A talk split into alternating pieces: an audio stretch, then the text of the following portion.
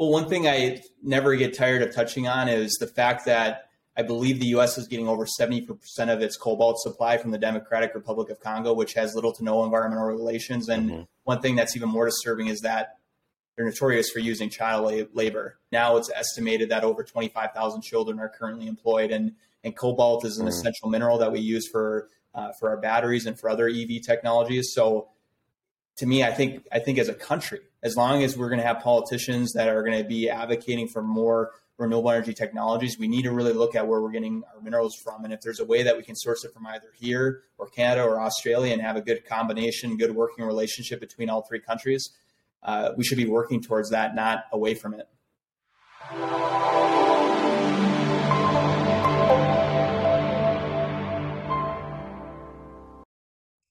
Hey, everybody, this is Rob Kientz with goldsilverpros.com. We're recording this on the 22nd of April, 2022, and I'm joined by a first time guest on the program. His name is Ryan Sistad. He's executive director of Better in Our Backyard, and he advocates for something that we've been advocating for on the channel for a very, very long time. So I was very interested in bringing him on to tell his story and what his group does. Ryan, how are you doing today?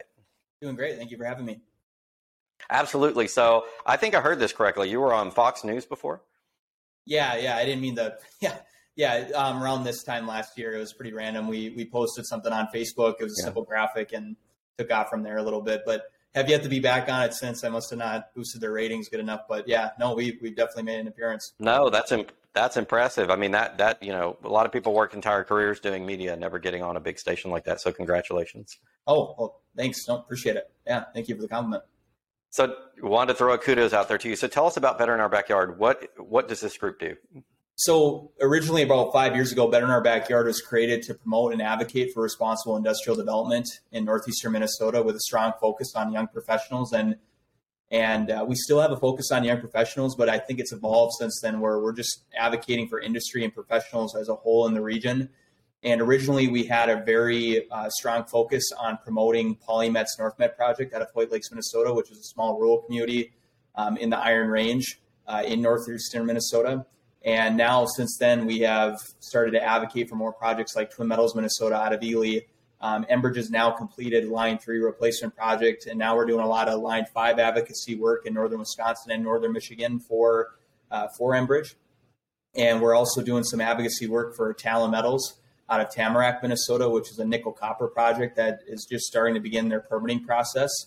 Um, and also, too, uh, when I originally started, we had a really strong focus on just being kind of specifically a northern Minnesota advocacy group or Minnesota advocacy group. And now we've transitioned to where we're going very national, almost more of a upper Midwest feel uh, type of approach. Because one thing I'm finding out is that uh, a lot of projects like PolyMet or Twin uh, the, the, these advocacy efforts are needed across the country. So, what do you hope to be the outcome of this advocacy uh, project? Talk about some of the goals that, and milestones that you guys have.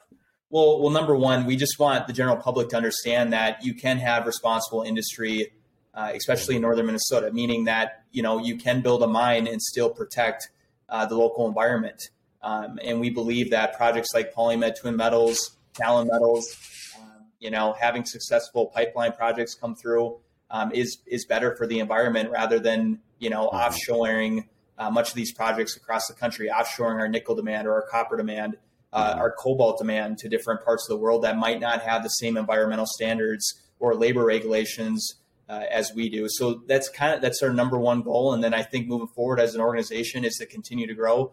Um, you know, our Facebook page doesn't have quite the following that your YouTube page has, but I mean, when, when I started, we had around 600 followers on Facebook, 200 on LinkedIn. Uh, now we have roughly 3,200 on LinkedIn, over 8,000 on Facebook, and that's just something that we want to continue to build upon, get on different platforms, and uh, continue voicing that message of responsible industry. Yeah, I, I, think it's great. Responsible industry. It's aligned with ESG initiatives, which we know are here to stay. There'd be trillions of dollars spent on those. In addition, I wanted to throw in an additional benefit of Better in Our Backyard because we need resource independence in terms of the United States economy and you know our own economy. And uh, Russia-Ukraine conflict sort of brought this to our attention on how fragile global supply chains can be and how independent the U.S. used to be when we mined and made our own stuff.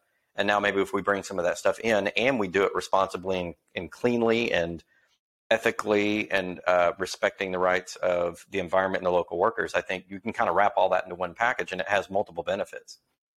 Oh, absolutely, and and that and that was one thing that you know was obviously great about the previous administration. We had energy independence. Uh, they advocated mm-hmm. for energy independence, and I and I hope that you know whether it's mineral independence or energy independence, that's something that where both sides of the aisle can come to, especially after this Ukraine crisis. What we're seeing, you know, even just with supply chain issues with COVID, I don't, you know, if you know, you can you can have debates about on different topics and politics, but I think one thing that we can come together on is is that having energy independence and have, having some of our own sources of minerals like cobalt, nickel, and increasing, you know, our production of our own copper resources isn't necessarily a bad thing. It's okay. You know, it gives you mm-hmm. leverage with other countries. They know that um, you're not susceptible. You're not, uh, or I should say the right term, you're not vulnerable to supply chain issues. You mm-hmm. have some leverage in negotiations. And um, so making a point of having our own domestic resources, whether it's with our oil, oil industry or our mineral industry, or making sure that we're buying our resources from our allies, like to our friends up north in Canada, uh, is never a bad thing. So, in terms of your your your efforts, do they stretch stretch all the way up to Capitol Hill, or are you just staying local in, in we're, Minnesota? We're, we're extremely local. Um, we have uh, pretty good relationships with uh, some local politicians in the area uh, that side with our projects, but um, you know, so, so, so every once in a while um, we might get confused for a lobbying group, but we we we're really an advocacy grassroots focused group. Um, who knows what will be down the road in the future for us, but uh, we, we don't do any work at the Capitol as of yet. Um, and we're just focused on grassroots and educating the local region on the benefits of projects like PolyMet, Twin Metals, and Talon, and and now Line Five in northern Michigan and northern Wisconsin. So, talk more about those companies in a moment, but I really am interested how you got started with this. What motivated you to do this advocacy group? Well, originally, Better in Our Backyard got started because historically in northeastern Minnesota, uh, it's you know right now Minnesota sits on 90% of the iron reserves in all the U.S. and we have been mining iron ore for over 130 years, and we've been doing so successfully while still protecting the environment. Obviously, there's some been some missteps here along the way, but that's how you grow and that's how you learn as a community mm-hmm. and, and, get better with industry and innovate.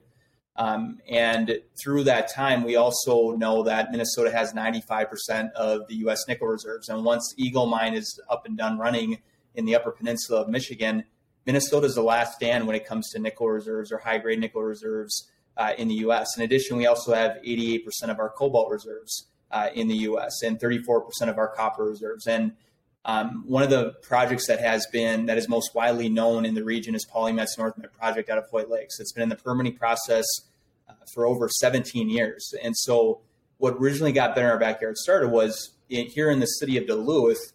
A lot of local city councilors, um, a lot of uh, you know our state senators and our state reps that represent the area don't really they don't really speak in support of PolyMet. And if the subject of PolyMet does come up, if they ever even want to touch on the subject, they usually speak mm-hmm. against PolyMet. And and that kind of you know there there was a lot of people in this area, um, a lot of industry supporters that are like, hey, wait a minute, you know, you're bashing a project and an industry that carries Duluth's economy and we have this great project that's coming through that could be environmentally safe. We can also mine minerals that are needed for our windmills, um, mm-hmm. um, solar panels, and other renewable energy technologies. And now you're you're bashing it. And so that's kind of what the main efforts of how Better in Our Backyard got started. Like literally, we can do it better here in our backyard than we can do it anywhere else in the world. Um, and obviously, since then, as I was talking earlier, this is something that I, I think is an issue across the country when it comes to new mining projects. Uh, the, the stigma around new mining projects needs to be changed a little bit. And, and as we were talking about Ukraine earlier, I think that is slowly changing now. Um, but to answer your question, that that was what originally motivated Better in Our Backyard was actually it started with um, support for PolyMet and, and the NorthMet project and, and just educating folks in the region like mining isn't such a bad thing. I mean, you know, the average mm-hmm. wage in Minnesota uh, for mining pays in excess of ninety thousand a year, and you know, yeah. when you look at some of these road, that's not bad. Yeah. No, no, it's I mean, more than the national average. The national average is about sixty thousand a year for a family. So if you're making that, that's pretty good. Exactly, and and then and I think the national mining wage is seventy five thousand a year. So competitively, Minnesota is a great hub. That you know, if you mm-hmm. want to have a good mining career, go to northern Minnesota. And and so a lot of these industry professionals that live in Duluth but do a lot of work up in the Iron Range because a lot of these communities about our our north there's a strong disconnect right now between the Iron Range and Duluth and hopefully that will change here in the coming years. But it, it's it's kind of odd. Duluth, you know, there's many people in Duluth that are against the mining industry, and then you got you know great citizens up in the Iron Range that are like, wait a minute, like literally our economy is carrying your economy. You know, there's a mm-hmm. there's a mm-hmm. strong uh, um, economy here for shipping through the ports, and you see a lot of iron ore coming out through the ports into Lake Superior, um, and it's you know where's that coming from? So literally, the, you know, the mining. I would argue that the mining industry is the foundation uh, to to Duluth's economy, and so that's kind of what started Better in Our Backyard was just to simply educate folks that hey, you know, this isn't a bad thing. Yeah, it's very interesting. I'm getting a lot of education here. I didn't realize Minnesota had a lot of copper, cobalt, iron. What was the other one that you said? Copper, cobalt, iron, nickel. nickel. Yeah, we'll have all the high grade nickel reserves in the U.S. once Eagle mine. Right now, we have one active uh, mine that mines, you know, predominantly nickel, and that's uh, Eagle Mine out of uh, I believe it's in the Upper Peninsula of uh, Michigan, and literally mm-hmm. borders mm-hmm. on I forget which like I think it's Lake Superior, but um, that's going to be running out of ore here in a couple of years. Uh, I think by yeah. 2026, 2027. So once that's done, um, in terms of like high grade nickel reserves, or you know, like in terms of deposits that are can be you know that are profitable, uh, it's it's here in Minnesota. Yeah, that's amazing, and it's almost like Minnesota is going to come front and center in terms of commodities, commodities the U.S. needs as yep. supply chains sort of decentralized. I, I, think we're seeing this huge decentralization around the world of supply chains and of economies where manufacturing is going to come back and be a little bit more local. And, and when you do that, you got to have you know your local resources. So uh, moving beyond the economy, um, we're talking about doing things responsibly. So talk about some of the things that you advocate in terms of what the mining industry is doing or should be doing uh, in in mining responsibly for the environment. Well, one thing I never get tired of touching on is the fact that I believe the U.S. is getting over 70% of its cobalt supply from the Democratic Republic of Congo, which has little to no environmental relations. And mm-hmm. one thing that's even more disturbing is that they're notorious for using child labor. And so, yeah. one thing I like to push here in northeastern Minnesota is that we have the environmental protections in place. I mean, God, I mean that's why Polymet's taken for 17 years. Is that you know the the goalpost mm-hmm. keeps changing, the, the environmental regulations keep getting stricter and stricter to the point where maybe it, it's not helping out the global environment as a whole. I don't know about that, mm-hmm. but uh, one thing I always like to touch on is the fact that we're getting much of our cobalt from the Democratic Republic of Congo, where there is no environmental regulations, and over right now it's estimated that over 25,000 children are currently employed, and and cobalt is an mm-hmm. essential mineral that we use for uh, for our batteries and for other EV technologies. So, to me, I think I think as a country, as long as we're going to have politicians that are going to be advocating for more renewable energy technologies, we need to really look at where we're getting our minerals from. And if there's a way that we can source it from either here or Canada or Australia and have a good combination, good working relationship between all three countries, uh, we should be working towards that, not away from it. Yeah, one of the things I've always said that I didn't like about globalization, it's not just that we we moved blue collar jobs out of the US. It's it's that we are so dependent upon other people and I don't think we as Americans understand when we want stuff cheap and we demand it now, what that means the rest of the world has to do. And a lot of these commodity producing nations don't have the wealth and infrastructure we do, and they don't have the labor laws. So you talked about the kids, you know, we also could go to like diamonds and, and conflict mines or the uh, artisanal gold mines around the world in which you have kids working or you have the gangs, you know, using slave labor I don't think we realize as the richest nation in the world what the rest of the world has to do to support our lifestyle. And I think talking about that and saying, hey, maybe sometimes it's better to do it here because we do have, you know, established labor laws and things like that. Mm-hmm. And so I, that's why I'm really interested in your organization because I think that's a huge positive on a on a number of different levels. And if we're if we're pulling some of the stuff out of the ground that we need, then that put because of these reasons, it puts pressure on these other commodity nations to raise their standard. You know, if we say we will only use cobalt that's mined to these standards, the rest of the world would have to comply. Why? Because we're going to be one of the biggest purchasers. We make a lot of stuff, right? So, it, you know, that that's why your advocacy group seems so positive to me. Well, and, that, and that's a great point, Robert. And and it's a point that I've thought of before, but it, it's a point that I haven't thought of in a long, long time, and it hasn't brought up, been brought up to me in a long, long time. And that's a great it that that's probably the most important point out of all this is that yeah, you're right. I mean, if, if if other countries start seeing that the reason why we're not trading with them is because we just don't like how they're doing business, they're eventually mm-hmm. they're gonna they're gonna innovate themselves without us forcing them to. We're just gonna force them by the fact that there's no demand for that. And uh, no, it's a it's it's a great point. I can't even yeah, I, I don't think I could even build on it better than what how you just did. So. Yeah, it's like a difference between predatory capitalism and compassionate capitalism. We we want capitalism, but we want it done in a way in which the people that are participating are getting value out of it and not being abused. And and we just don't see it. You know, yeah. we live this wonderful lifestyle. We, we don't travel and see these other places. Well, and it's like doing business here in the U.S. You're not going to do business with someone that you know has a reputation of doing shady type deals mm-hmm. or or not treating their own workforce right. I mean, there's a certain value system there that that you want to align yourself with if, if you are mm-hmm. a good company. And I think that's a, a, great way for the country to approach how they trade uh, with other countries is do you really want to be trading with these people? Yeah, this is interesting. So talk about next steps. I, I know you're excited about what you're doing. You're wanting to do more stuff. What would be, what should people, if they're coming to your website, we'll put up here in a moment, what should people be looking for from your organization? What are your next steps? Um, are you expanding or do you have certain initiatives that you're undertaking? Well, we're always expanding. Um, you know, I think long term, I could see us advocating for other projects. Um, and and obviously, you know, we did a good job in, in advocating for Enbridge's Line Three replacement project. Now it's completed.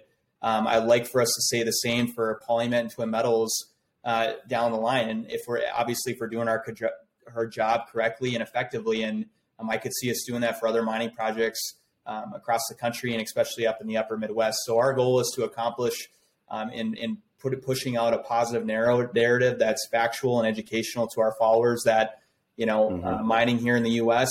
is a good thing. Having energy independence here in the U.S. is a good thing. Making sure that we're buying from our allies, purchasing minerals and, and energy mm-hmm. from our allies rather than our adversaries is a good thing. Uh, so that's that's our main goal is to is to keep growing and to keep uh, you know bringing mining into a positive light, energy independence into a positive light.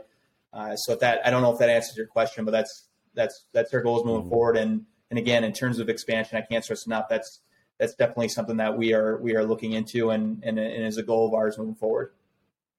Yeah, the one of the wonderful things about living in this country and what I've noted growing up is a lot of change in society comes from grassroots efforts like these. It's just people getting together saying, "Hey, we need to do something," and then sharing the message and networking. So uh, happy that you can be networking with us, and and I'm really ecstatic you're doing this. I mean, there are a lot of things that I want to do in life that I don't have time, and I appreciate you guys, you know, doing what you're doing.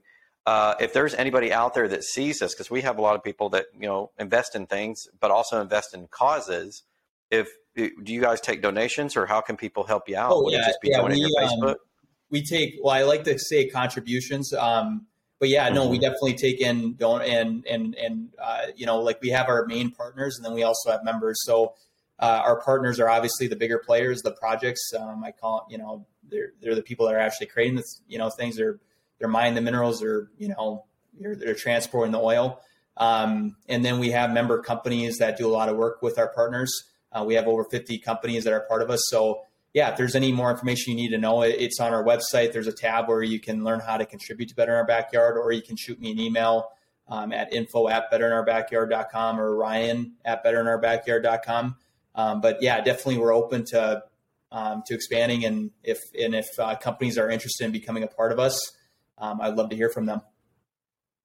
Okay. Any other last thoughts for our viewers, Ryan, before we sign off?